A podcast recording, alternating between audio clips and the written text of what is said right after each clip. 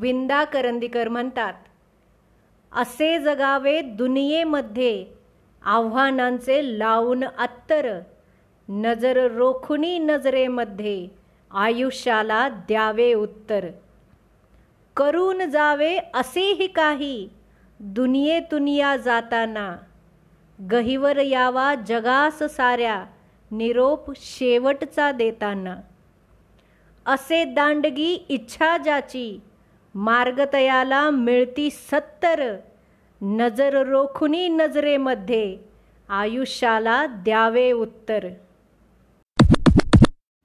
नमस्कार मित्रांनो मी श्रद्धा तुमचं सप्रेम स्वागत करते. श्रद्धाच्या शिकवणीच्या आणखी एका हार्ट टचिंग एपिसोडमध्ये द होमवर्क या एपिसोडला नवनाथने ग्रेट लर्निंग म्हणत शब्द नाहीत मॅम कौतुक करायला अशी प्रतिक्रिया कळवली. आणि अशाच आशयाच्या प्रतिक्रिया नम्रता सागर अर्चना आणि बऱ्याच जणांनी माझ्यापर्यंत पोहोचवल्या. श्रद्धाच्या शिकवणीमध्ये आणखी एक एपिसोड ॲड करण्याचं मोटिवेशन मला तुमच्याकडूनच मिळतं. तुमच्या या प्रेमाचा आदर राखून रिटर्न गिफ्ट म्हणून तुम्हा सर्वांसाठी आजची ही कहाणी.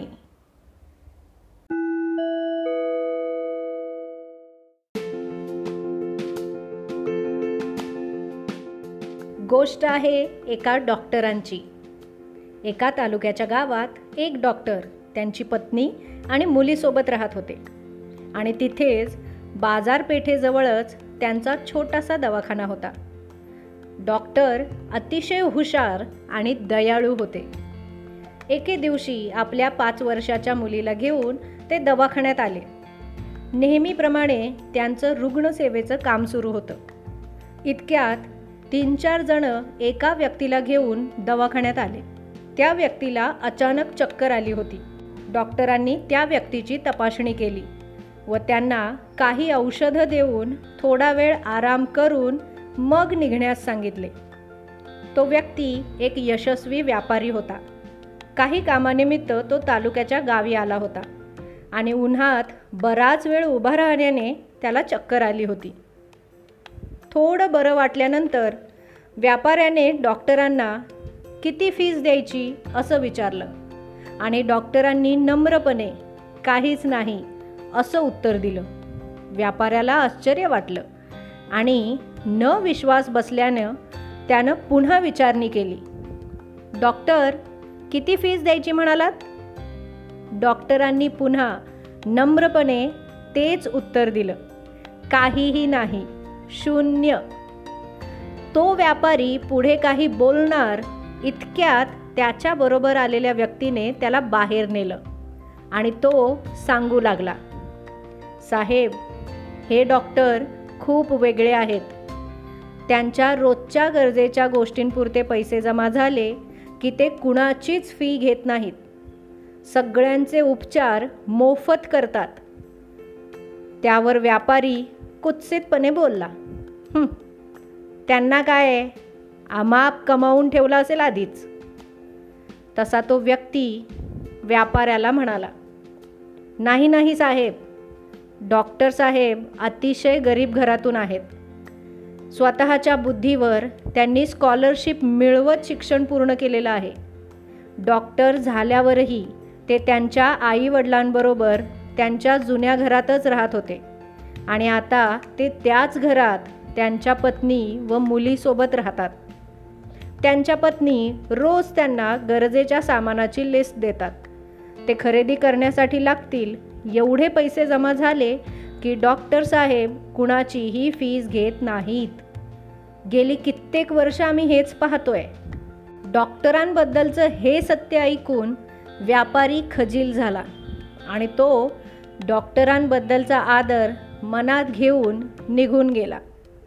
पुढे बरीच वर्ष लोटली. डॉक्टर असेच त्यांच्या नियमानुसार रुग्णसेवा करत राहिले. त्यांची बायको त्यांना रोज सामानाची लिस्ट द्यायची.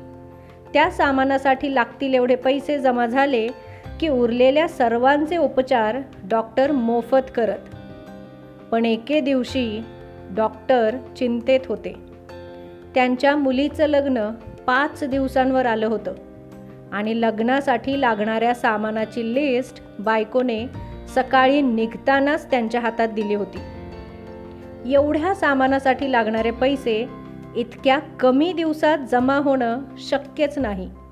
हे डॉक्टरांनाही माहीत होतं आणि त्यांच्या पत्नीलाही. इतकी वर्ष धीराने संसार केलेल्या डॉक्टरीनबाईंचा धीर आज सुटला होता आणि त्यांनी डॉक्टरांना बरंच काही सुनावत आजच्या आज सगळं सामान आणायचंच असं बजावलं होतं. आणि त्यामुळेच डॉक्टर अतिशय चिंतेत होते. तरीही दुपारपर्यंतच्याच पेशंट्सची फीज घ्यायची आणि जाताना सावकाराकडून थोडंफार कर्ज घेऊन सामान न्यायचं असं त्यांनी ठरवलं होतं. सायंकाळी चार वाजण्याच्या सुमारास एक टेम्पो दवाखान्यासमोर थांबला. त्यातून ड्रायव्हर उतरला आणि डॉक्टरांना त्यांच्या घराचा ॲड्रेस विचारू लागला. डॉक्टर साहेब तुमचं सामान पोचवायचं आहे घराचा ॲड्रेस सांगताय का? की इथंच दवाखान्यात उतरवायचं आहे सामान? डॉक्टर गोंधळून गेले होते. अहो कसलं सामान? मी काहीही विकत घेतलेलं नाही. असं म्हणत डॉक्टर बाहेर आले. इतक्यात एक पॉश कार येऊन दवाखान्यासमोर थांबली. त्यातून एक सुटेड बुटेड व्यक्ती खाली उतरली. ओळखलत का डॉक्टर मला? डॉक्टर विचार करत त्या व्यक्तीकडे पाहत राहिले. इतक्यात तो व्यक्तीच बोलू लागला. काही वर्षांपूर्वी नाही का? मी कामानिमित्त इथं आलो होतो तेव्हा मला चक्कर आली होती. तेव्हा इथल्या लोकांनी मला तुमच्याकडंच आणलं होतं की. तुम्ही माझी फी घेतली नव्हती. डॉक्टरांना तरीही नीटसं आठवत नाही हे ओळखून तो व्यक्ती पुढं बोलू लागला. त्या दिवशी मी तुमच्याबरोबर तुमच्या मुलीलाही पाहिलं होतं. मलाही एक मुलगी आहे आणि ती जेमतेम तुमच्या मुली एवढीच असेल. माझ्या मुलीचं लग्न आठवड्यावर आलं आहे. आणि त्याचीच खरेदी करण्यासाठी मी शहरात गेलो होतो. लग्नाचं सामान खरेदी करताना का कुणास ठाऊक मला तुमची खूप आठवण आली आणि प्रत्येक गोष्ट मी दोन दोन घेण्यास सुरुवात केली. जे जे मी माझ्या मुलीसाठी आणि तिच्या लग्नासाठी घेतलेलं आहे ते सारं काही मी तुमच्या मुलीसाठी आणि तिच्या लग्नासाठी घेतलेलं आहे. जेव्हा केव्हा तिचं लग्न होईल तुम्हाला काहीही विकत घेण्याची गरज पडणार नाही. डॉक्टर साहेब नाही म्हणतील या भीतीने व्यापारी डॉक्टरांना बोलायला चान्सच देत नव्हता.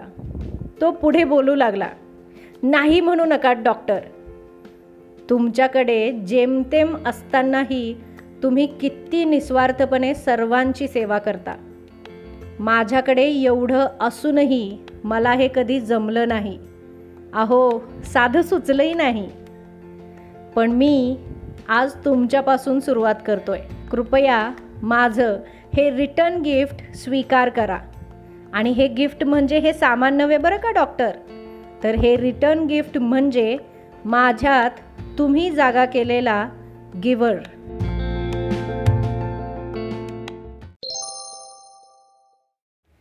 छोटीशी गोष्ट बरंच काही शिकवून जाते. आताच्या ह्या चॅलेंजिंग सिच्युएशनमध्ये आपल्यातल्या कित्येकांना मदतीची गरज आहे. माझं मलाच होईना आणि मी दुसऱ्यांना कुठून देऊ? असं म्हणण्यापेक्षा माझ्याबरोबर मी एकाला तरी मदत करीन असा विचार आपण केला पाहिजे. मित्रांनो जन्माला येणं जगणं मुलांना जन्म देणं त्यांचा सांभाळ करणं आणि मरून जाणं असं प्राणीही जगतात.